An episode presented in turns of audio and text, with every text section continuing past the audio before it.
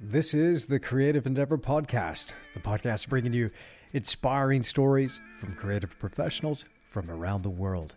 It's real conversations with real artists. And I'm Andrew Tischler, and it is such a pleasure to have your company in the studio once again.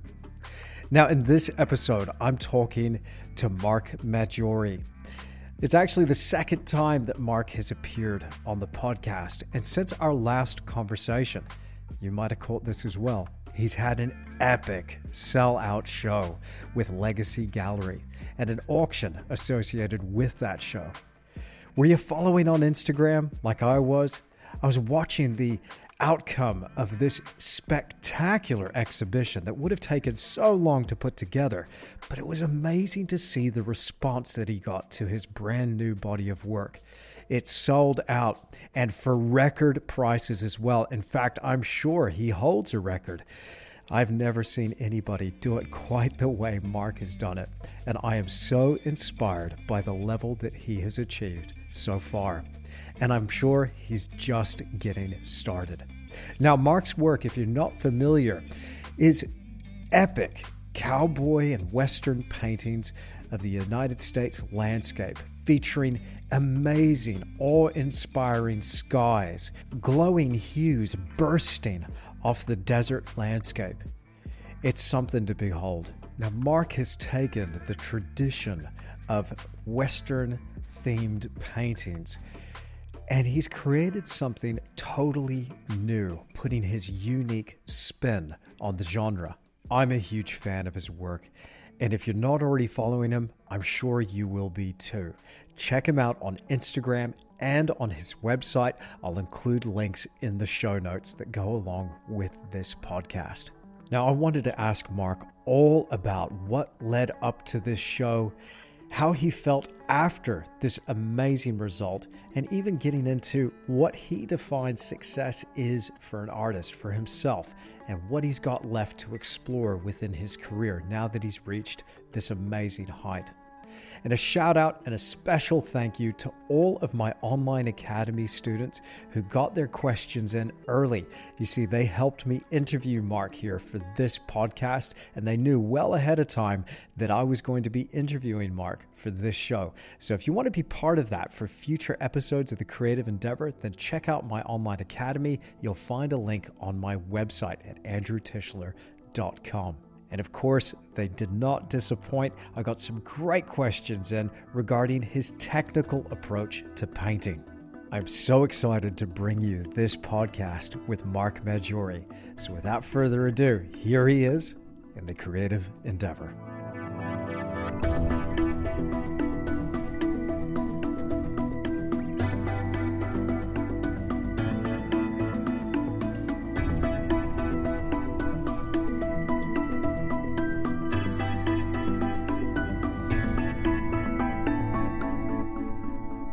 So many things that I want to dive into. But first, I just want to say welcome back to the podcast. It's an absolute pleasure to have your company again. And just thank you so much for making the time. Yeah, sure. Thank you, man. I appreciate it. It's good timing because I just finished a painting like three days ago, and I'm kind of, you know, taking a few days in between, always like to kind of like regroup, know what's up. Brilliant. So uh, doing other things. Brilliant. So yeah, it's I'm good. Awesome. Well, I, have got not only some questions that I'm dying to ask you, but I also have some of my online academy students who have hit me up, and I let them know in advance that, hey, look, I'm going to be interviewing Mark again. We're going to be going here round two. Why don't you give me some questions that you would like to ask Mark? Uh, some of the things about his work, his past, you know, how he got started, and some of the the latest developments. Um, so I'll just be asking these kind of at random as we go. But there are some fantastic questions that have come through, and I'm thinking, oh man, that that that was a really good question. I, I I'm really excited to put some of these to you. But the thing that I'm really interested in, and it, look, I, I think we all saw it. It was just such an amazing moment watching some of those posts that you were making on Instagram from the the show that you had in recent months and that must have broken some sort of record but i was just there as i was looking at these posts watching these sales come through looking at how amazing the paintings were just kind of cheering just going yes that was just so inspiring I, I, I really wanted to know, like, can you describe that moment to me of that show and what that what that felt like being there? You know, the culmination of all this hard work, and then you're there at opening night. You know, watching you on some of those videos, it was just like you could see it almost wash over you in a way that it was like it was just kind of sinking in, and this excitement was then sort of building. Describe that moment for me. Well, so it's it's um I mean, you know you're painter as well. You know the feeling uh this this path that it comes from like the building of an image, an idea, and then putting on canvas and then, you know, put everything you got to make a great image. And then knowing it's going to a show, so it's going to be seen by so many people, and you know they're going to see work in the flesh. So there's all those those variables that are get in the mix where you put everything you have to make sure you you've done your best. And and then comes a time where you know painting gets in the frame and then you bring it to the gallery and then it's not in your hands anymore. You've done everything you could and uh, it's in the end of you know of a higher power um, and it's it's the most stressful because you don't have a control of that. Um you know everything else it's it's under your control and it's it's it's about you know it, it's it's just up to you to make it the best you can but then after that you don't know. So it's random and it's stressful. So yeah i think from from the time you know a few days before the show you know the anxiety was kind of building for me. I was like wondering you know if it's you know if it's gonna sell and i had not sold real paint like paintings in about two years at that moment because I was kind of like um, working and I, I I voluntarily dried the market to make sure you know nobody was getting anything and and buyers the collectors will be pretty hungry for the show. And so that we even were questioning with my gallery stuff of you know price point. And it was like well it's, it's difficult because you are you know, kind of, you know, famous. People knows you. People want your work, but then, you know, your last paintings didn't sell for that amount. So it's like we have to find an in between that makes sense for nowadays and your status, but also, you know, for buyers to bought you know, like two years ago, not being like a huge gap of like, oh, the price have raised. So we kind of priced everything. I would say, uh, you know, kind of at the really the the below limit where I was like feeling comfortable with it and but I was still stressed stressed about it. Like the morning, I remember the morning of the day, I was like, "Are we sure? Like putting those those estimates on the auction is it too much?" I was like, so I was concerned somehow, you know, like if it was gonna. And then the whole show happened, and then the sales like first first painting goes for auction because like three or four times above the estimate, and then all like that, all the way to like all and it was just keeps on going and I, I couldn't even freaking believe it. But I, I, as soon as it gets in it, you it's don't know. It reminds me of of you know like I love soccer and it's like you know it'll be like a, a, a big game and it's like the final and you're so stressed and then all of a sudden your team put one goal, two goals, three goals and you're like wow, you know it's mm. just getting better and better and you know you know the victory is here and you're like thriving through it in this like moment of bliss where everything is just flowing so well. So um, yeah, but that was it. I, it was it was unbelievable. It was unbelievable. Fantastic, man. It's it's interesting that to hear. So so it it wasn't a result that you were expecting. You were kind of nervous going into it. Not at all, man. I mean, again, I had made my little calculation. You know, there was a lot of stake because we I hadn't been selling paintings for a long time, and you know, of course, you, you know, when you put all your life in in in that, you you were you kind of hope that you're gonna get some kind of return because you know we gotta we gotta keep going. And um, so yeah, of course, I was I was very anxious, and um, and then you know all those record broken, it just was crazy. And so, with the work itself, like your, your, paintings are stunning, man. They're they're really beautiful. And the work itself, what were some of the things that you were exploring? Some of the stuff that you were you were trying to kind of feel your way around? Because you know, putting together a, a show, a body of work, that's a huge undertaking. You know, obviously, you've got a, a, a subject and a style that you're you're you're into and you, you're eaten up with.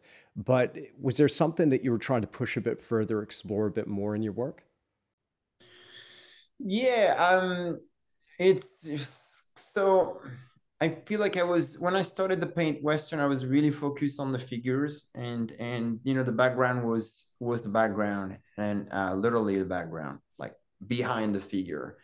Um, and of course, as my career, you know, developed and I was, you know, painting more and more subjects, even changing the subject because I started with with cowboys and then I I switched not a switch, but I I slowly got into Native Americans because I was living in Taos and um, it felt natural. But then living actually in New Mexico, and you know, being uh, inside that subject all day and feeling the importance of the elements, um, I slowly wanted to maybe diminish the size of my figures and put more emphasis on on the background,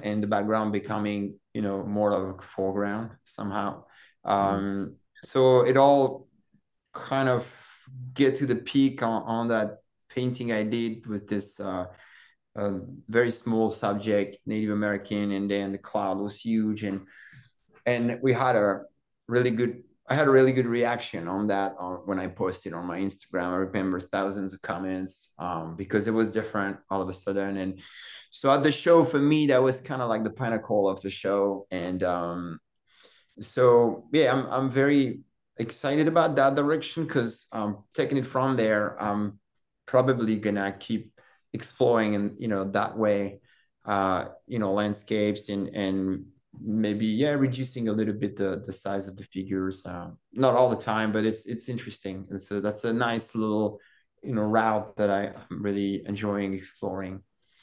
Brilliant brilliant it's, it's really it's awesome to hear how sort of doorways open up and opportunities present themselves as you're developing the work you're like oh that looks cool let's let's go over here and explore that direction Exactly. I mean, yeah. it, it is what it is. We kind of follow our inspirations and um, and things have to make sense for for what you do. You know, sometimes people ask you, um, you know, you're gonna paint other things, and you know, you're like, sure, I'm inspired by a lot of things, but then doesn't make sense to paint it. Like, how do I feel painting it? You do, is it good for me? Is it something that, and it's I've kind of learned to just accept you know the things that i'm good at and and that's what i keep doing and um obviously i'm i'm good at doing this so i'm enjoying doing it so why absolutely try to do something else when you know there's so much more i could do in that style in that genre because it's obviously very inspiring for me so yeah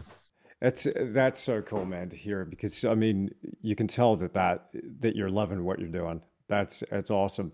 And look, I, have got a question here from Lori, uh, and she wants to know, and, and, just in regards to the show specifically, how long did it take you to get paintings ready for your recent show at Legacy Gallery? And uh, did he continue to generate income while he was saving paintings for the show? Mm-hmm. Yeah.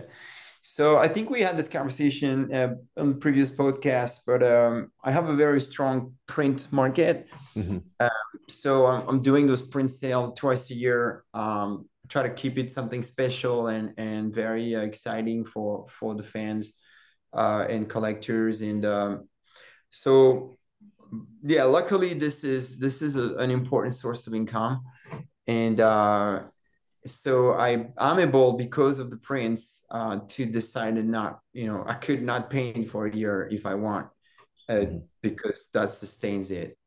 Uh, it might not be like that forever, and I'm always like you know very um, aware of of all that. But so far the market is good, and so I I I keep doing it. A lot of people keep asking for it. That's also the thing I'm very um, trying to be very aware of, of, of the audience and in what people and I'm keep constantly gaining followers, and the followers are are new buyers because you know somebody who just started following me two months ago, they didn't do the sale of December, so they want to print now. So that's why the sale of June is cool, and then they can have one, and and so on. So, um, yeah, this is cool, and it it's great to not have to rely just on paintings. So I worked on the gallery show for about two years and a half uh, and I was I was selling little sketches sometimes, and I might have done like one commission, but most of it it was I was saving each painting for the show. So yeah, it it, it is uh, it can be challenging, uh, but um, it, it, I was lucky to have the print market to help me. That's awesome. That's awesome. Well, you, you've you've got to you've got to also be a little bit business minded about it too, don't you? I mean, to keep everything going, and because it's it's a really I mean, it's a fast paced world now. There's so much stuff going on. There's a lot of stuff kind of vying for our attention as artists. But in order to keep the thing going, you know, I found with my own business that you've got to have those multiple revenue streams. That if I was just a painter selling paintings, that that is sometimes it's kind of like putting all your eggs in one basket, right? It's, you know, can be a bit difficult. Yeah, it depends also of your needs and um you know if you're if you're a single guy and you're young and you you know you just live in an apartment and you don't need much to live and be happy then it's fine. You can do that. But you know we're getting older. I'm 45 and i have three daughters and wife and you know family and all kinds of things. So of course you have to generate income and try to make it you know big somehow that you know everybody is is happy and everything's good so um, um I keep pushing and pushing, you know, it just uh, makes me happy to um, provide for the family and all that. that. That's enough of an incentive to kind of like get you awake in the morning and get go for it. for sure, for sure. I that that didn't really click into place for me until I had my son, and then I'm like, oh, it's go, it's go, it's go time. and that's exactly. I mean, yeah. you want to give them everything you can. Like that's yeah. just so yeah human yeah. nature. it is, man. It is. Um, let's let's focus for a little bit on the work. I've got loads of technical questions that have come through. First, I want to ask you about your source material. And we did speak a little bit about that. And, and I've heard other podcasts with you where you've spoken about how you get your images here. But I, I just, for the sake of this podcast, I'd really love to hear some more about that. I got a question here from Trey. He says, How does he maintain a consistency in reference and ideas? And uh, how, how do you, Mark, um, define what idea and or reference is better than something else? Like when you find that golden moment, how do you know that, aha, that's it? So what are what are some of those things that you're looking for at some of those visual cues? And and just on a on a just to add on to that, you know, you have quite a process for getting the stuff. It's not just a matter of taking a snap, I know, and oh, I'm going to paint that one. There's a lot that goes into actually capturing that idea first. I'd love to hear more about that. Mm-hmm. Um, yeah. So, I mean, obviously, the the process of of getting references is for me the most important and most interesting part um, because it's human experiences and i think that's what kind of like feed your soul and and it all has to go from there. Um, so yeah, I, I really do like to create those moments, you know, by going out there, meeting people and, and setting to setting up photo shoots. Um, it's not always easy to do it because you know we're super busy and and you know it takes a lot. Recently, I also have lots of back problems so i can't be as much as um, rock and roll as i used to be you know jumping there and jumping there. Uh, but hopefully it'll get better. Um, but anyway so it's it's it's one thing to like create that. And then when you come back with all your material you know you've been like so inspired and and and kind of like electrified by this this moment or those days or whatever you've done with with models um, you go back to your computer, start looking at things, there is this magic that you know you've been capturing somehow, somewhere. And I know when I shoot, I am always super like, so sometimes I see things during the photo shoot when I'm like, oh, that's, this was great but sometimes even better. Is like there's been like a like a light effect or something that happened as you were shooting that you were not maybe aware of you know that ray of light that hit the face the thing of the horse the reflection on the and this you see it when you see your your photos and you're like wow okay this is it. The crazy part is that when i do a photo shoot for maybe i shoot for a whole day or an afternoon you come back with you know sometimes more than a thousand pictures and you go through it you're going to have maybe two or three paintings from that, like three or four major. That's it. Yeah. Um, I only had one photo shoot one in my life where I had maybe 10 paintings out of it because it also it was like a whole day, different outfit, different location. It was a huge day. So I, I had a lot of materials from that. But uh, it, it could be frustrating because you're like, oh, you know, I spent all this time and money to like go there and, and shoot stuff and and it's but you know it doesn't matter because you that's you know those paintings are enough. And you know if it's three major piece then that's enough. Then you do another photo shoot and go somewhere else. So um i really do enjoy that that part of the process. Um and i don't know if there was more to that question. No that um that that really sums it up. I mean it's just the, the amount of effort though that you go to is pretty extraordinary. You know it, it's it's because it, it sounds a lot like you're composing also you know outside. You do have a certain intention but you're also leaving the door open for the surprise to happen for that for that moment. Yeah. 100% i think that is so important and um and maybe we'll talk about ai after that and you know maybe there's question about that or something that because it's so oh, present right now and there's man. so much to talk about. It's it's fascinating yeah. and, uh, yeah and i i believe that there is um is there is still that thing uh, that is possible with this process of work that is not that AI doesn't give yet. This is the the yeah the magic of things that you know happen through human connection, and, yeah. and I think the connection to an experience that one person did. You know, like me going out there meeting this cowboy, shooting him his story, his land, going back, painting it, people seeing the painting, they see the guy, he's a real guy, he lives there. There's a, all this connection, the human soul, people mm. feel that. And mm. that's called emotion, and that's what art is about. It's not just about, you know, big impressive stuff or it's impressive. Oh wow, this is it's great what AI can create. It's impressive. You don't have to go anywhere anymore. You can get everything on your computer. Yeah. yeah, but you're gonna miss the component which is the human connection and we are still humans you know what i mean so this that. is it yeah. you know what i mean like this yeah. that's it and of yeah. course it's a great tool i mean i'm changing subject i don't want to change subject no no no no i no that, that let's go let's go there let's important to to, to talk about this because in the process of creation and it's great and but but people need to understand that it's not enough It's not enough. It needs yeah. to remain a tool. And mm-hmm. I think I think already people are realizing it. And um, if you just if you're missing the human experience, something's not gonna connect. Yeah. You know. Yeah. And uh, it's the same for movies. You know, there's movies when they put the millions of new effects nonstop, and it's like pew, pew, pew, Yeah. And those movies, you watch them like, wow, it took so much. And then you're like, do you think you remember those movies after? No.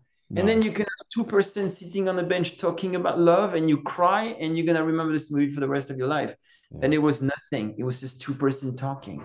You know, versus a billion dollar movies with all the new effects uh, in the trend that are like incredible uh, and I think for art, it's exactly the same. So you know, yeah. be reassured, painters out there. that's that's no, it's wonderful to hear. You know, your heart, you know, yeah. you're gonna you're gonna remain standing. Because there's, I mean, let's face it, man. There, there's a lot of people out there that are losing their minds. There's a lot of people that are really excited about it. There's there's people that are going, well, I'm going to use AI to compose my paintings now, and or now I'm going to go off in this direction, and I, I was first uh, of all like really curious about it personally. And then I was thinking, okay, well, yeah, maybe I can see there's some danger here. Even just from a business standpoint, I can see this is going to displace a lot of artists. But there's a certain aspect to it that, you know, as you were saying there, you, you can't delegate that to a machine you can't delegate that connection that you have to subject to a machine. You know, I've said um, to my students that I, I believe art is three things mainly. You know, you're providing a product, you create a thing, right? You provide a service with your thing. You can do something. You can decorate a space. You can, you know, you you can use your artistic skills to do stuff. And then, the, but the third third part is the process. Now, AI might have you whipped on two of those things. It can create a product right? And it can create a service. Cool. Well, let it have that. But the last thing that it can't do is it the process of you being engaged and connecting. It's like it's like trying to get someone else to eat your lunch for you. It's it's it's absolutely pointless. Exactly, and and and we've experienced we've ex- I've experienced it personally, so that's why I'm referring to it. It's like mm. I've seen artists that are already on it that I've been even communicating with that are making images on AI and they're really good at it. You know, you see the image first glance. If you think it's a painting, you're like, "What the? F- this is insane!" And then you're like, "Oh, it's AI generated." Right away, my interest dropped like seventy percent. Yeah. And then I look at the image, and nothing is happening mm. in my heart, in my belly, in my soul. Nothing is happening. It's a great image. Next one. Mm. Because if I knew that this image was painted by a guy in his studio, that the woman on the painting or whatever was his muse or wife, and and you all of a sudden I see the image in a total different light, and I would I would probably connect with it more. Yeah. But people need to understand that is that what touches us is the work of the artist. It's just you know all this those stories let's refer let's give an example with soccer again. Let's say now they're going to do players that are like robots and they can put the, the ball in the goal every time.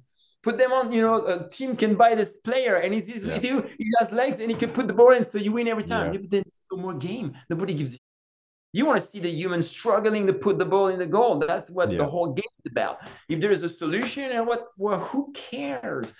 And so you know, I, I I get it. Like I saw this new Photoshop thing. You can like add up stuff to your background. Cool. I'm gonna spend less time creating that on my own. If I wanted more of that mountain there, I can uh, Photoshop can create it for you. That's a good tool. Awesome. I want to change maybe this. Great, but that's not enough. That's the yeah. tool. Then you need to you know put your heart to it and and make it happen. Because yeah, yeah, I'm I'm kind of I don't know. I'm not too I think it, AI is more scary for other things in other fields, you know, where like I feel like, you know, it's getting a beast, it's getting a, it's becoming a pretty incredible beast for other things. Like how are we gonna, you know, think and our kids, how, you know, they, we're gonna keep them, you know, to learn how to think from themselves, how to write for themselves, if they can have everything provided by AI, what what are the brains gonna become? Like a freaking like a mushy marshmallow, yeah. you know? Yeah. That's the that's the danger of that. Is that it keeps making humans weak. And and as a species, we can't become weak because then we're gonna become WALL-E. You know this movie when they're all in- I was uh, oh man, I was just thinking that as you said that. Yeah, yeah, exactly. And we gotta fight yeah. because if we let it go and use this and you know it's the same for painters. If you're a painter you're going to use ai then you're going to stop painting then you're not going to know how to paint anymore and then too bad for you. You know what are you going to yeah. do just be a computer hunchback like that. Yeah. It, it oh, man exactly exactly. I, I couldn't agree more. You know so what would you say to some some artists out there if they were young uh, you know starting artists? I mean let, let's say you started today and, and so ai comes onto the scene you can see you can get a little bit of an edge do something do you think you could resist that temptation to to just go well because there, there's something to it. Like there's a convenience to it. But I, I i personally i like putting in the work. I like doing the boring thumbnails and all that the stuff. reward as yeah. a personal you know are you gonna brag that you have this beautiful image you created on ai what about it? Like you had great prompt. That was your skill like put some cool prompt. There's just nothing. So it's like okay cool. But if everybody can do it there is nothing to it you know what's great is to see when somebody you know you you're in a live live drawing class and you see all the students in this model and you see how people try to get this face right and all of a sudden this guy is is beautiful what he's doing. So it's it's emotional. Yeah. You know there's no point to like you know, create a new live new drawing with ai cool. Or what's the point? Yeah.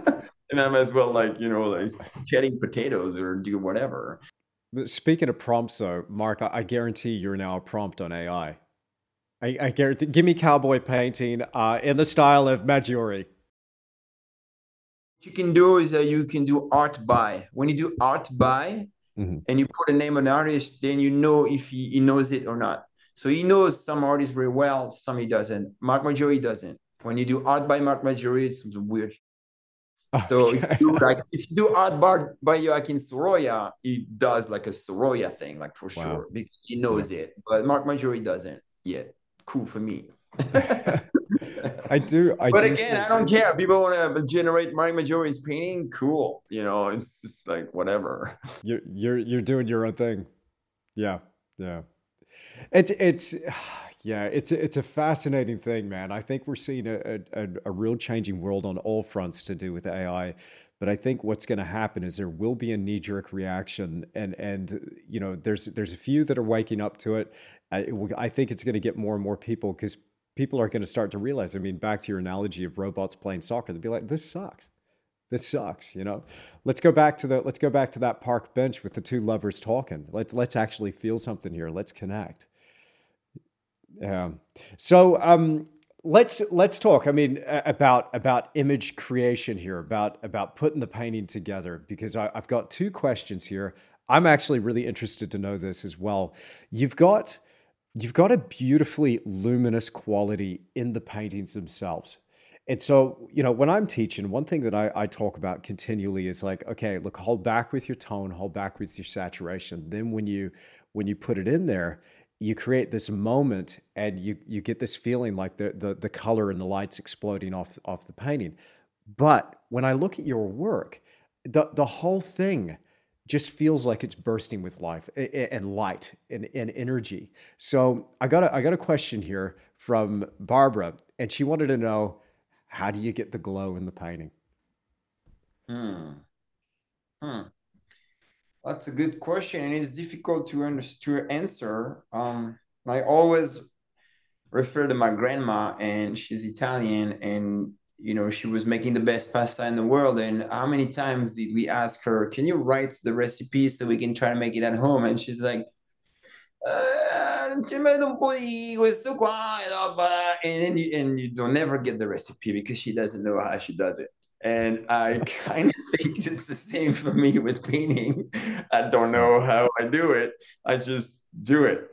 And uh, of course, I apply some rules that are like super, you know, classic and I've learned over the years, um, you know, about, you know, uh, kind of like, you know, the difference of the tones and, you know, bouncing warm and cold constantly and, and also the, the, the ratio of, of light and dark in an image you know the kind of like trying to apply to like the one third all the time. So yeah. it's either one third light or or one third dark but it kind of like just playing with that all the time. And it's again something that is very uh sensitive like um like i say i'm always working um small and i do my images first. I work on photoshop. I play it compose the stuff. So i make sure like it really appeals to my eye and I also make sure that every time I paint the subject, um, I sketch it before so I know that you know the lights and shadows are playing well on the subject. Um, and that's fascinating because when you look at three pose, you know, if somebody moves on a horse and goes like this, and you do one, two, three pictures, mm-hmm. the light's completely different in each of them, even if it was like the same moment. Uh, and one of them is going to be great, and maybe the one right after is not great. But you have to test that by sketching it to kind of look at it instead of just jumping in it. Oh, a cool photo, I'm going to paint it. Yeah, but maybe there's a better one uh, where the light reflects better. And um, so, yeah, that that's the thing. Um, yeah, make sure that um, the, the, the light has a path through the painting and you know it's bouncing at different places and it's um so yeah it's it's amazing. I mean, looking at some of these images, they're so striking. And hearing you talk about the relationship of your tones, your dark to light. So, is that a cinematic thing? Would that be something that came from your film days? That you're like, you know, yeah, because the color relationships as well in your paintings are are extraordinary. You know, I, I see such strong use of complementary opposites in a lot of your paintings where you're balancing these effects. So, so how much of that, yeah, came from that cinematic background, and and then you've kind of taken it and run with it, right? Yeah, yeah, exactly. I think by um, storyboarding a lot, I did a lot of storyboarding and always try to make sure everything is is very simple and at the right place, and that is always like dark shadows, dark shadows, dark shadows, dark shadows all the time. And um, and yeah, the I play a lot with some basic color rules, but I think everybody kind of does that, but maybe not. I don't know. It's just uh, all the impressionist rules. Um, I play with it. Uh, mostly at the end of the process um, when the painting is pretty much finished. I do a lot a la prima, but sometimes I do a second coat. And at the end, just an example, if if there's bushes in the front and you know some of the bushes, like you think my last painting, there's like just a little bit of light that was hitting the top of the bushes on the left part, but all the bright part was dark.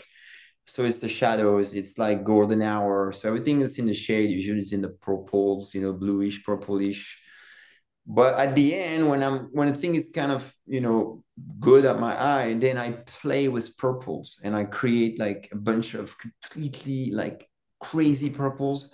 Mm-hmm. and i just go poop, poop, poop, three little thing. And then I, I change and i make more like magenta purplish and boom boom two or three there. To kind of like make those those those shadows vibrates like and this is just impressionism you know that's like the basic rules of impressionism. But you don't see that when you see my paintings on instagram because they're small. So that's the thing you see when you see them in person. And you're like oh you put all this. But when you go far it works. It just makes it vibrant. Because there's you know i always like to change the the color in the same like say that you know this bush is lit where the light hits I'm not gonna make like a, a, bright color like white and yellow and just make all my highlights. I make like 20 different type of highlights. I you know mix the yellow and put a little pink in it, ta, ta, ta, ta, and then a little bit of like orange in it, blah, blah, blah. And so it's just like to keep like always having things vibrating. Mm. Um, I got this idea even I'm from painting outside but also on on working with Photoshop. And I, I remember very young, like you know, even when we were in art school and we were Photoshop stuff, and you zoom in it and you want to click a color, every time you click, it's different. you know, if you like zoom in like a piece of grass, you click on it, you get 30 greens that are showing up. And so I would like kind of use this when I paint and and never having the same color. And sometimes people are like, uh, when you paint that rock, did you use magenta, uh, crimson, and this and that? I'm like, I don't know, man. I have, you know, I have, I try to have a limited palette of color, uh, colors. Uh, so I have maybe, you know, one red, I have a king crimson, I'm using crimson, a red, and then a ultramarine. And I just play with mixing things differently. Yeah. And uh, to, to never have the same colors for things. It's every time it's different. Everything is different. If you use green, it's never going to be the same green all the way. Maybe I do a first wash of green mm. and I start like making it different.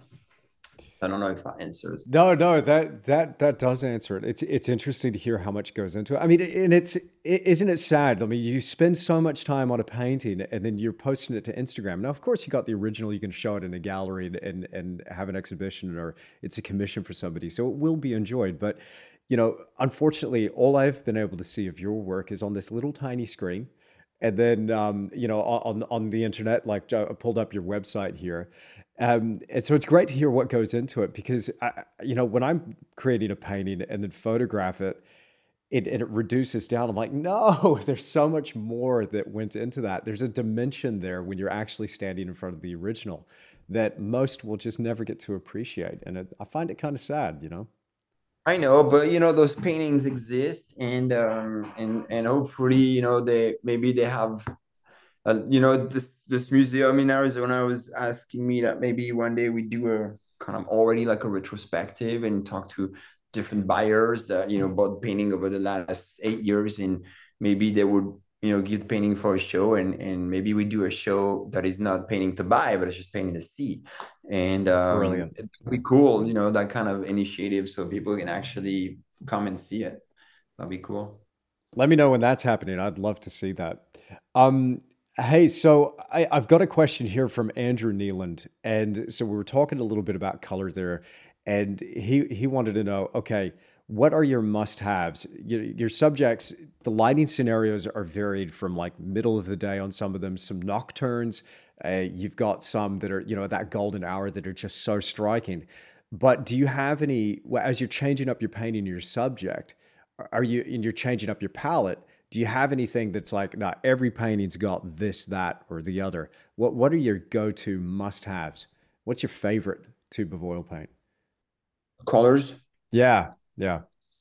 Oh, um, yeah, like I said, I'm I'm just um mostly I have this simple range of color because again, I always like to tell people that when you print a picture on a color printer, he only has three colors.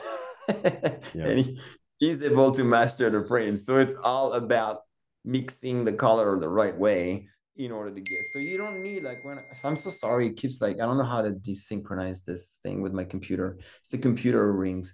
Oh, but yeah, so I'm I'm trying to um not having when I see people that have like you know 20 colors on their palette, I don't know how they do it because I would get lost. So I, I prefer to keep it very simple.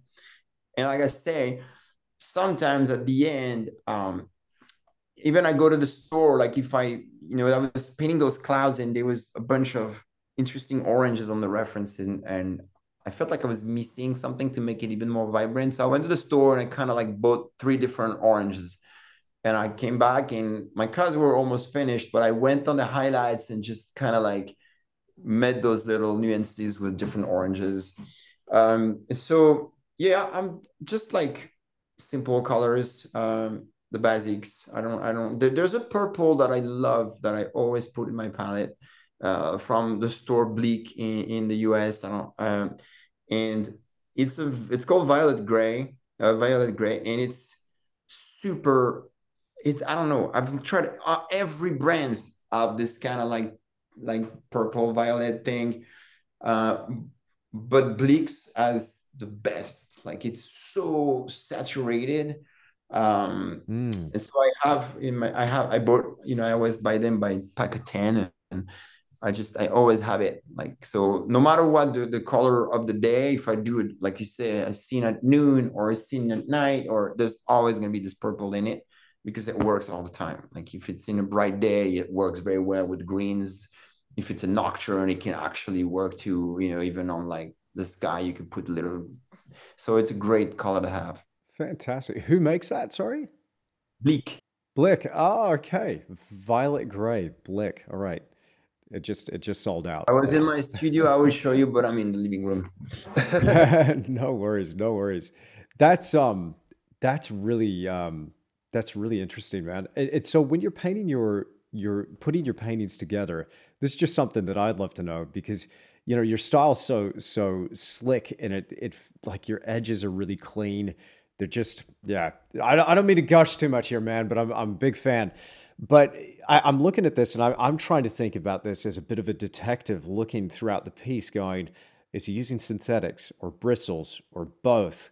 So let's uh, let me ask you about your brushes that you're using to actually apply the paint. Let's get a little bit in the nitty gritty and the technical here.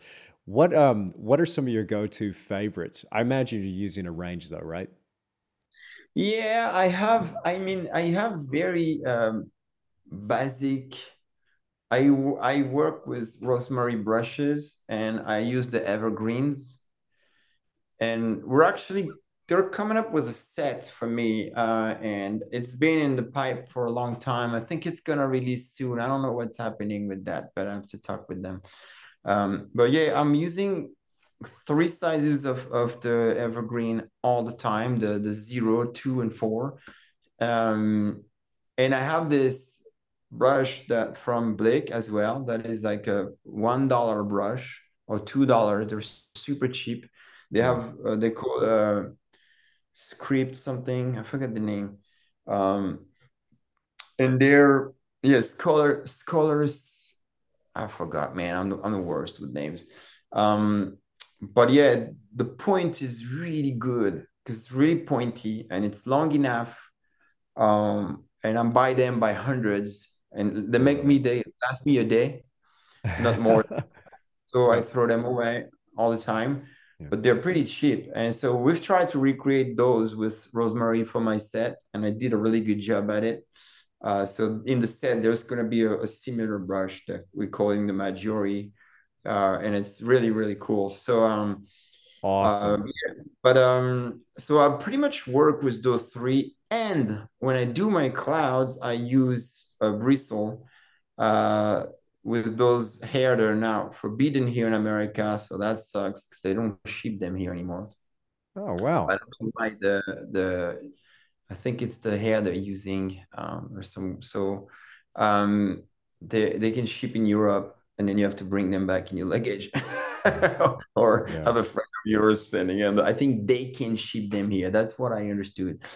Um, so yeah, I have a bunch of those, but those last for a long time because I only use them for um, for when I do clouds.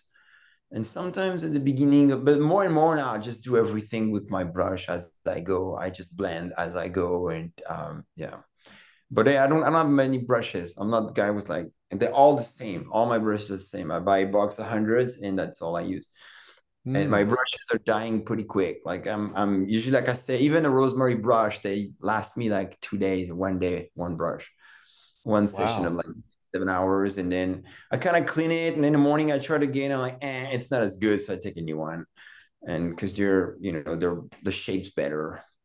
Yeah. So maybe yeah. I'm too rough with it. I don't. Know. It sounds like you're beating the crap out of your brushes, man. because I mix colors non-stop. I spend so yeah. much time mm. mixing that they're always like, I, you know, I, so I think they're they're just getting like a little curly and it's not good. Yeah, there's nothing like a fresh brush though. That that's that's that's true. I'm excited. It's the best. It's the best. Yeah. They need to be new, you know, and you do something super important. Mm. And you know, it's gonna be like that one tail. You have to have all the hair perfect. You can't do that with a brush that was two two days old. For me, it needs to be new and and nice. So yeah. It's exciting to hear about your brush set coming out. I'd, I'd love to check that out. I, I got to ask you, I'm cringing, and I know other people listening to, to this are cringing already because they're like, Tisch, don't ask him. Don't ask him. Have you ever used the Tisch dagger before? What is that? Dude, it's my brush from Rosemary and Co. no, I haven't. I gotta have him send you one because that's uh, th- that's that's a cool brush. That's a cool brush and you could think of me while you're painting clouds. You'd be like, "Oh yeah, this, this is actually a badass brush. It's one of my favorites." And um, you know, like like you, like you having that back and forth process with them. You know, we had a long drawn out back and forth process of prototypes, and they'd ship me something. It takes a while being down here in New Zealand. You know, getting things back and forth, but. Um, it, it, we ended up getting this thing that's like it, it, was just such a nice nice brush to use in the end and i'm just like ah dang, this is my favorite. The small ones didn't work as well, but there's like this middle range. They're able to reproduce it over and over. Oh yeah, yeah. The, I, but this is the thing that I found with Rosemary and Co. Like I'm sure you found as well, is that you know that when you pick up that brush, the consistency across the, the range, you know what it's going to do, and th- their their quality is just phenomenal. It's incredible. Yeah, I agree. Yeah. Yeah. yeah. Well, I guess I gotta get it. well, oh, we'll hook you up, man. We'll hook you up. Um, let, let me ask you a little bit about just kind of uh, career because I, I, get this question all the time, and Esteban has has asked this, and um, the question is, you know, if somebody's not studying arts in university, what path should they follow? You know, there there's so many options that are open to people nowadays, especially youngsters kind of coming up and they want to be full time artists. But I still find that there's this this kind of locked in mentality where it's it's almost like this trajectory that people have had in their minds from 50 years ago. It's like I'm going to go da da da da da da da and then success. But what what advice would you give to people that were, you know, just starting out their career? Should they go to art school? Should they study, or should they kind of forge their own path? Well, yeah, especially nowadays when there is so many possibilities to call yourself artist. Um, I think the more you know, the better you're gonna be. Mm-hmm. And um, you know, it's like you know, if you want to become a chiropractor, uh, you can decide to do the the two months program that's going to teach you how to crack somebody and then you put your plate in your chiropractor or you can go to medicine study for university do three years there learn everything about human body and then after five seven years you call yourself chiropractor. Imagine the difference of results for the client if you are being manipulated by somebody that did the two months program or somebody that studied for seven years and knows everything about human bodies and science and shit. It's mm. different. So it's exactly the same for an artist. You have to learn everything you can to widen your range of knowledge in order to perform and, and do something that might be different because the key for career as an artist is to find something that speaks to you, but also different than what everybody does. And the more you're gonna swallow, you know, knowledge and and you know different artists and learning everything, um, the better you're gonna become. And so, again, like we were talking with A- about AI earlier on, and that's like that's insane danger because you're like, you know, if you're young and you can, like you said, create a reference with AI, but then if you don't know anything under that, you don't have a structure. It's like building the roof of a house without foundation. It's not gonna hold. And um, so I think every young artist should take this journey as a in the hard path. Like the harder the path you make for yourself, the better outcome you're gonna have. And I know it's very difficult to think like that when you're 18 or 19 and it's time to, you know, get training. Um, but it is a journey. Like I'm 45 and I started to make some good images like eight years ago. You know what I mean? Like before that, I did a lot of things, but to me, when I look back, they were I was still in training. You know there was references in what i was doing. You could see oh this looks like that. This like is influenced by this. It was still waiting on me. And then slowly you know you brush it off. And then at some point in your career you become you. Mm. and that takes a long time. And um and you can't expect i know we're in a society where everything needs to be right away you know it's like amazon type of thinking oh you want this no no no no I can't wait. Yeah, you can't wait, but you have to wait and you have to be patient. You have to take the time to learn uh, and work hard to get there because it's it's a very hard it's a very hard career to choose. You know, and if my daughter comes to me and say I I want to be an artist, I'd be like, all right, well, you, you can try. We you know we, we can give you all the chances you can and but there's no guarantee. It's not like, you know, I want to become a doctor. Okay, well, you can become a doctor. You do this and this and that. You study for 10 years and then you can be a doctor. Artist, you don't know. It's it's very abstract, as you know. And what mm-hmm. does it mean? People are gonna buy your stuff, that you're gonna make a living out of it.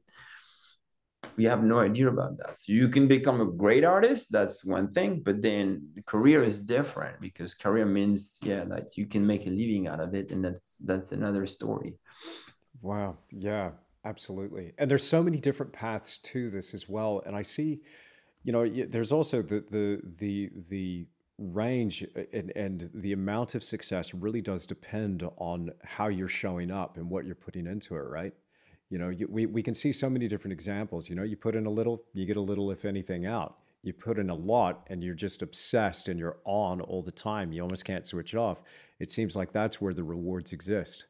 You know, I, I've I've been asked by a few people, you know, personally, just from people that thought it was an easy path, and and like you're saying, to your point, you know, if your daughter comes to you, you know, it's I I've imagined similar conversations with with my son years to come.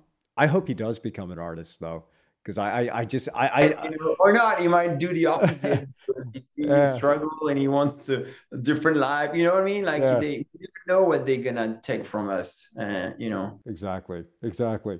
No uh, but he might come to me say no I've seen what you've gone through. That would suck. I'm not doing that. I know exactly. That's what yeah. I'm saying. It's like we're always like thinking of like what do we do blah blah blah you know maybe they don't want to do that yeah and um, but maybe they will maybe it's gonna be stronger than them so look, you, you've reached this point, Mark, and it's it's extraordinary. And so, so I, I would really love to know, and I, somebody has asked this as well from the academy. What is it? What does a typical day look like for you?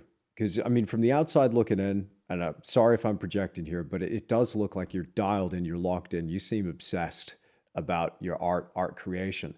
But how does that typical day seem to flow for you on a typical day that you're painting? How many hours you putting in? Mm. Um, well, so during the day, I'm working, yeah, pretty much from like 9 a.m. to 6 p.m. That's like the time I'm working. But during the day, you know, I take my lunch break, I cook my food, you know, I take even a nap after after lunch for 10, 15 minutes, power nap Then at 3 p.m. I go pick up my daughter in school. That takes me like, you know, 20 minutes, bring her back here. And I go back in the studio. And then yeah, when it's like time my stomach usually re- regulate my day. You know, it's like six p.m. I start feeling okay. It's time to think about dinner, blah blah, and uh, or we go places. You know, so um, yeah, I'm, I'm kind of regimented like that. Um, I, I wake up very early and do. Uh, now I'm like doing long walks in the morning. Um, I used to work out, but I, I slowed down now with my back problems. Uh, so I walk a lot. It's a good time to meditate and you know do my like 40 minutes walk here in the park. Um, so yeah, and then get my daughter ready to school, and then take her to school. And then when I come back from bring her to school, I, I it's time when I start working. Um, I uh, I I listen to a lot of audiobooks. That that's a very important part of my days. Um, I used to listen to music when I painted, but not anymore. It's been four or five years now that I'm I'm listening to audiobooks and that's I love that. Like really, like uh, you know, I, I, get into a, bo- a book and then I kind of like it's it's a hand in hand type of journey. You know, I'm painting, but then I want to listen what's happening. It's kind of like very very interesting because you're so lonely when you paint that you kind of need something else. You know, it can't be just me. Oh, that's yeah. That that's so interesting. You've hit on a couple of really really interesting points there. Let me ask you first though, what's on your what's on your reading list? What's what are some of your favorite titles at the moment? or right now? Yeah, for for for your audiobooks. Oh yeah, so I've been uh, I've been um, listening to Ken Follett's like this this author. Um, I've I've listened to so many of his books, and they're like epic books. And he has, you know, he has um, things that go by uh, trilogy, or like you know, they go by three or four books, and they're all like forty hours listen. And uh and it's epic stories. Like one is like starts in like the viking time and then the next book is the same family but 200 years later you know in like the beginning of the united kingdom empire blah blah. And it's like that kind of stuff. And um uh, right now I'm listening to a whole thing. Um, same, it was an epic book, but I'm not on the third one, and it's uh, it's happening in America, in Russia, and UK in the 60s. So, and everything is linked so I learned also a lot about it because this guy is super like on point with history, and his stories are are fictional, but they are linked with the real history. So I kind of love it because I learn also a lot. Um, so I've been kind of obsessed with this guy now for about more than a year. Like during my whole show work, I've listened to all his books. Um, and uh, yeah, I got a lot. I also really like uh, CJ Box. I've, I've listened to the Joe Pickett, you know, all that stuff, which is more like it's very different. It's more like modern day Western stuff. Um, and you know, back in the days, I've listened to you know summary like uh, all the Larry McMurtry books and you know the Lonesome Dove series and all that. I was I used to listen to a lot of Western stories, you know, that was, and then I kind of went around a, a lot and I was needed other things, and so now right now I'm on the Ken Follett stuff. Uh, but yeah, you know, I listened to Gone with the Wind like recently because uh, I, you know, I've seen the movie when I was younger, and for some reason, I don't know, I was like, oh, curious to listen to the actual, you know, book, and it's so great. Like I'm the same, I've learned a lot about you know American history and stuff, like the Civil War era, and it's pretty cool. Fascinating. Yeah, it's it's it was interesting to hear you say that um, that art and and painting and creating your work it's it's it's a lonely thing it's it is a really lonely road being an artist you know I, I, find that i'm i'm pretty much alone all day except for that those beautiful moments that i have with my family throughout the day where it's like again regulated by the stomach right oh it's lunchtime i better sort that out you know but um I, I I really struggled with that in the beginning, man. Like like just not seeing anybody, and it really messed with my head until I got to to a, to a maturity where I was just like, no, this is my path. I I found personally I had to look at the benefits of that solitude. Um, so it's it's it's really interesting, but it's it's like something had to click for me to go, yeah, okay, embrace it. Now walk that path. Mm-hmm. Yeah, no, exactly. There is no other way around, you know, and um, it, it's for me. That's why I'm also I'm able now to take um, I'm taking like two months off right now. We're going to France and Italy, and I'm I'm not gonna paint for two months and see people and kind of like you know just be around, do things, whatever. Uh, but it's important because I'm, I'm not, it's to take a minute. I know at the beginning I have anxieties. Like yesterday afternoon, I spent the afternoon packing, thinking of the, the departure and all that. And I feel anxiety just not painting. And I'm like, it's been an hour I'm doing this. Like, should I just go back to the studio, maybe like check things out? I'm like, no, like you don't have any, you know, you know, just do this right now. It's fine. It's your own time. You know, enjoy that moment of. Uh, I was alone at home doing, you know, little things, you know, packing stuff, blah blah. But uh, it it's very difficult for me to um, surrender that you know you don't have to paint every freaking minute of your life. You know, it's it's not you know it's just a very strange thing. Like what is it that that i'm trying to is there a hole somewhere that i need to like fill up? And by working working working working i know I, you know i go through anxieties and i'm a very stressed person because i'm like always like this like super tense. Um, and i think painting is is a time like when I kind of forget things. You know, I would have like a tummy ache, and then I start painting. I forget I have a tummy ache, and I don't have a tummy ache anymore because I'm painting. And it's kind of a oh, really? it's a crazy thing, but yeah, I think it's just like this is the way I am.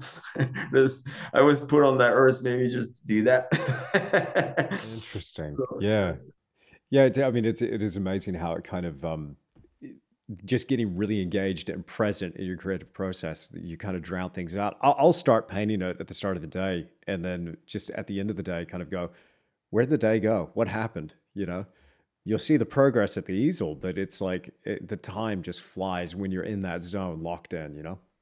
I know, and it's it's funny when we were living in Taos uh, for two years. We, my my wife had a she had an atelier in town was that was linked to the store, and so she would go in the morning and when we meet at the end of the day, and she had done so many things, see so many people, had lunch with people, met this people, a whole thing. And me, nothing. I, I, I made some progress on the horse head. you know, that's my day. I, you know, I don't have much to talk about. So I'll, that's why you need to feed yourself with other things, books, you know, the news, the thing to kind of like keep yeah. it up having stuff to talk about because you don't see anybody. So it's just like that, that's one of the the thing that people don't really think about when they're like oh you know painter's life you know lucky like, yeah i am. But it's also yeah there's there's a hard part to it. It's a long yeah. solo journey. So yeah. So you know I, i'm really it's quite interesting to hear about your your forced downtime as a way to kind of almost reset because that that must have been man it must have been such a high coming from that exhibition that you've had. It to to now just go wow you know how do you reset after something like that? So it's great to hear that you're going to be you're going to be doing a bit of traveling spending some family time seeing some people yeah well it's interesting because you, you know i was telling you i have back problems and i have back problems for a long time. It's been 10 years you know in and out. But um recently it's been two two months I've, I've been through really like hardcore things and i'm getting a little better now. But um i it started like literally a week after the show.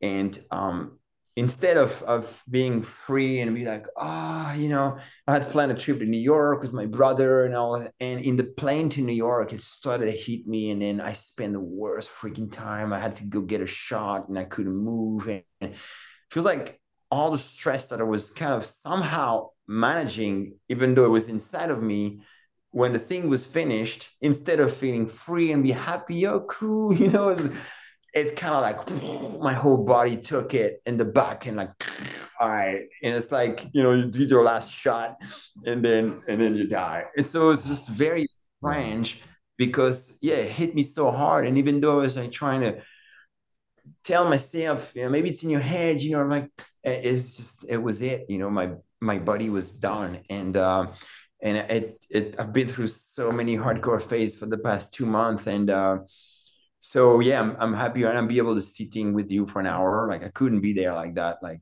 like three weeks ago. I couldn't sit. I have to like constantly move and stuff. It's just so anyway uh, long story short um I think that going now to Europe, and I wish maybe I would have lived before, but I, I just did another painting this month because I, I, really wanted to do this painting that was supposed to be in my show, but I didn't have time to do it, so I, I did it now. Um, but now I'm ready to go, and I think this this two month in Europe are going to be good for that, like you know, reset and um, being inspired with new ideas. Um, also, we're moving to Arizona after um, when we come back. We're leaving California and, and gonna um, live in Arizona. So I'm super excited about that because I'm gonna be close to all my Cowboys friends, and um, I'll be able to you know go back to the subject a little more and and uh, set up a lot of cool, exciting things, uh, and getting ready for my next show because that's kind of what's up there. You know, it's like thinking of the future already. Brilliant. Where where's the next show happening? When's that happening? Well, so I'm I'm challenging my gallery, and um, we're gonna do a tour.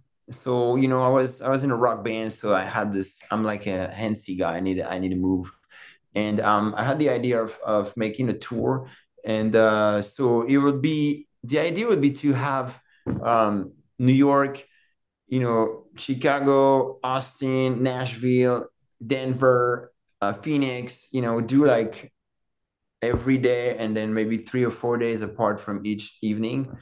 And we bring maybe 10 of the major work and we do we we pick a place you know maybe we rent a place or we you know work with a gallery or something but mostly we renting a place put up the show people come you know they see the artworks people are interested in buying they can put their bids or their names if it's a draw or whatever, and then we pack everything, go in a bus next town, and then we do that for a month, and so everybody across the country can see the work in the flesh. Awesome. Um, and then at the end, either in LA or in Scottsdale, where the gallery is, we do the actual final where we pick the names, we do the auction like we did here, but after a month of kind of like everywhere on the road, where everybody's seen. So it's gonna build up this like momentum of of you know excitement and um and I think it like you were ex- exactly like you were saying before um the fact that you know people can't see the work is very frustrating and and at my show even though a lot of people were uh, flying in and we had I don't know how many people came there's a lot of people and uh and so to think that we can do that and people that are in New York or Chicago or whatever, they can see the painting. It's great because we're gonna at the end of the day, instead of 1,000 people seeing it, maybe it'll be like 10,000 people that saw the paintings. So it's cooler and uh, and it'd be exciting. I kind of like to always bring stuff that I was experiencing in my band in my painting life. It's it's kind of cool. So yeah, that's, that's awesome. that, that might be 2026. Yeah. Your your band, by the way, uh, is awesome. I mean, looking at some of the looking at some of the music videos, um, I was talking to my team about it and saying, "No, you got to check out check this stuff out." And um, it, it just so rocking, so just so professional, just so awesome. It's some really catchy tunes on there as well. I have no idea what you're singing because I don't speak French, but uh, it was just um, yeah, you're you're a talented guy, man. You're a talented guy. Uh, let me ask you uh, when when you when you first started this, you know, eight, uh, uh ten years ago, did you have any idea that you would be where you are right now? Zero, like zero, literally, literally any idea. Wow. Um, yeah, because I what happened is that I was in the band. I had a life in France. Um, I was doing okay. I was directing music video you know but something in me was was not happy. Like i there was there was another dream that i wanted to to go after that that was not fulfilled. And so yeah when i turned yeah 33 34 that's when i came to america um, with a dream of doing something else. And for some reason instead of going up everything went down. And so i went through divorce and uh, you know music video business was stopped the band and yeah it's starting to it's starting to go down and i i really ended up my wife and i we were going through yeah hard times. No money we freaking like we moved back to our mom in arizona and so at this point it was like what do i do to survive?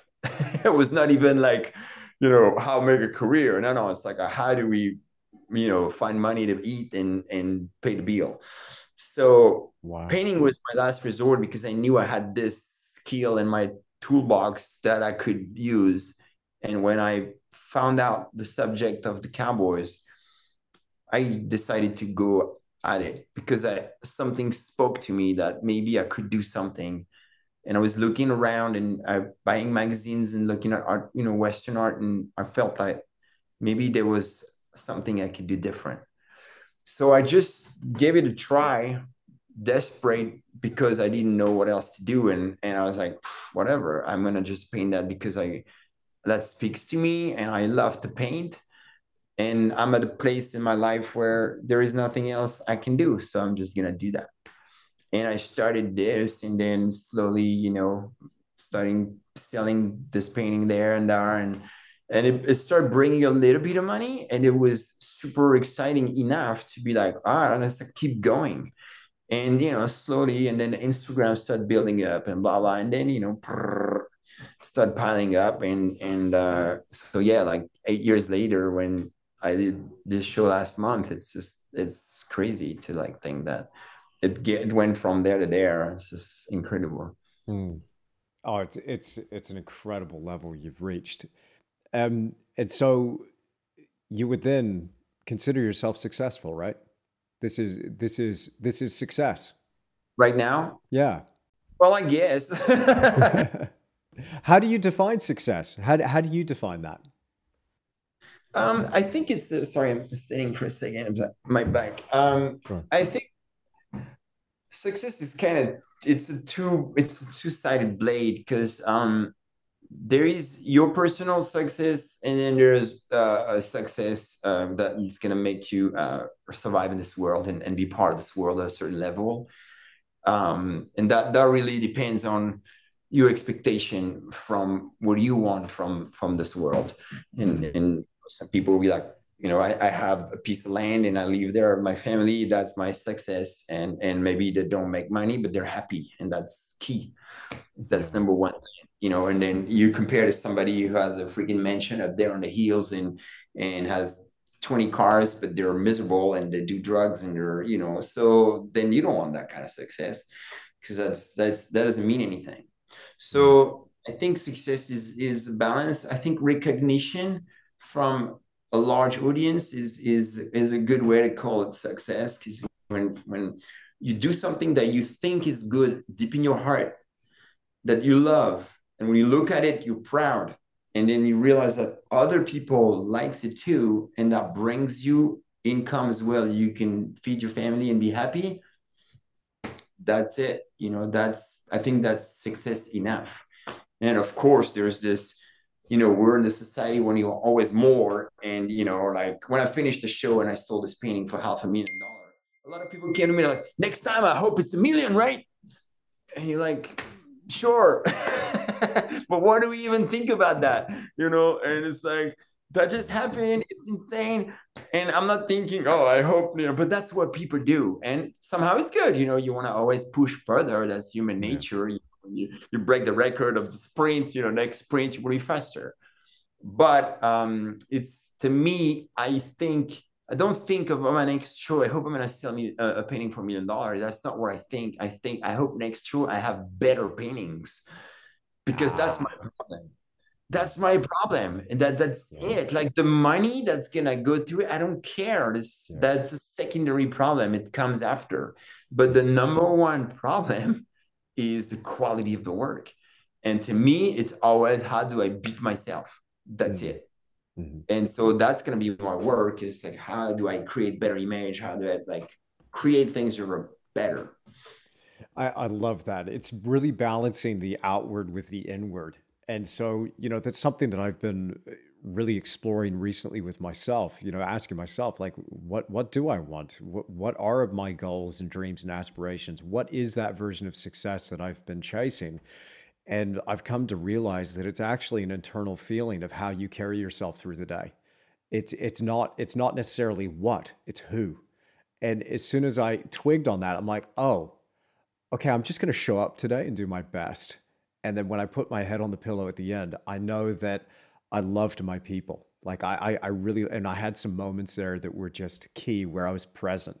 That was such a thing because I was, you know, speaking of anxiety, man, like I was that anxious kind of hamster on the wheel going, gotta go, gotta go, gotta get this done, gotta get this done, organize this, do this, send it there. Oh, what if that doesn't work? What, and just, it's, it really is a, a sort of a fear in a way that starts eating you from the inside.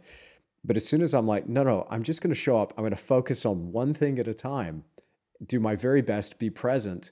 And then that, I, and I love what you said as well. It's like, don't focus on that money part. Don't focus like, hey, if it happens, look, it probably will happen. But if if you're chasing it, it seems like it it'll, it'll almost just lose its its luster in a way. It's, it's not, not. I mean, yeah. Again, as a, as an artist, um, the everybody, of course, everybody's always looking for making a success, making money. It's it's the human nature as well. It, it's normal, but it can't be what you're after because that is definitely not the right path. Mm. And um, you know, if you're an artist and you know there, okay, the there's a path, there's a dirt road, and it it cuts in three. So there's one with an arrow says money, the other one with an arrow says work, and one was like quality. Uh, you have to choose where you go. Definitely don't go to the money route because it's not gonna lead you to money. You just fall in a hole.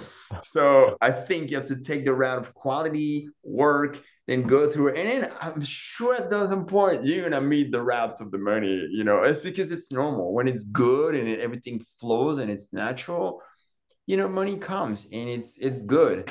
Uh, but again, it's not a finality. And, you know, it's uh, it, it. I was telling my wife like we're like we just bought this house, and to me, almost that's that was the goal of my whole life to like own a house with no debt, no rent. It's just that was it. And I told her, I was like, if from now on everything stops, like I don't, you know, sell paintings anymore, and I have to like, I don't care because we have a roof forever.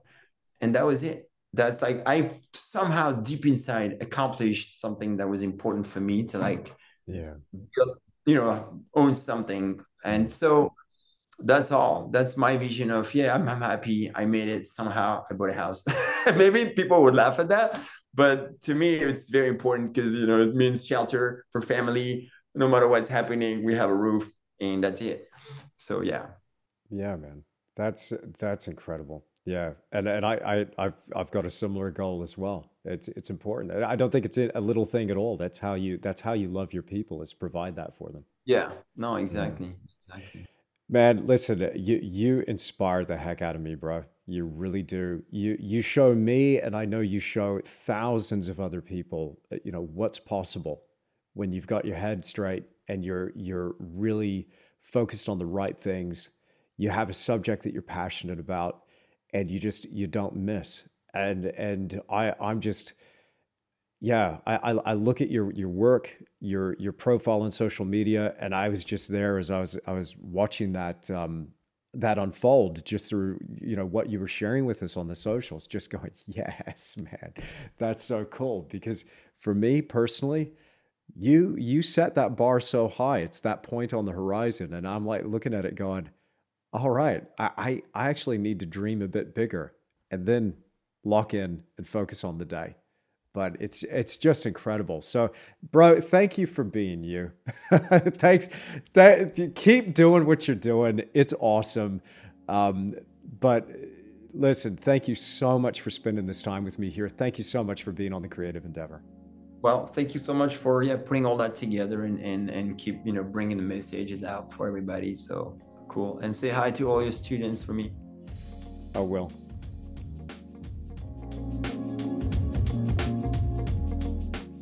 Well, thank you so much for joining me on this episode of the Creative Endeavour podcast, and a huge shout out and thank you to Mark Maggiori for joining me. If you're not already following him on Instagram or on his website, make sure you do so. You'll find links in the description that accompanies this podcast on whatever audio platform you're listening on. Follow his work, and I know you're going to be just as inspired as I am. Now, if you could do me a huge favor and leave me a rating or review on whatever audio platform you're listening on, that would be amazing. It will help push this show out to more people. And if you want to come back for more, make sure you're following this show. There's also a video version that I put out on my YouTube channel. Simply search my name, Andrew Tischler, on YouTube and pull this episode up. And also, if you can, anywhere you're listening or watching, leave me a comment and let me know what were some of the takeaways, something that you got from this conversation.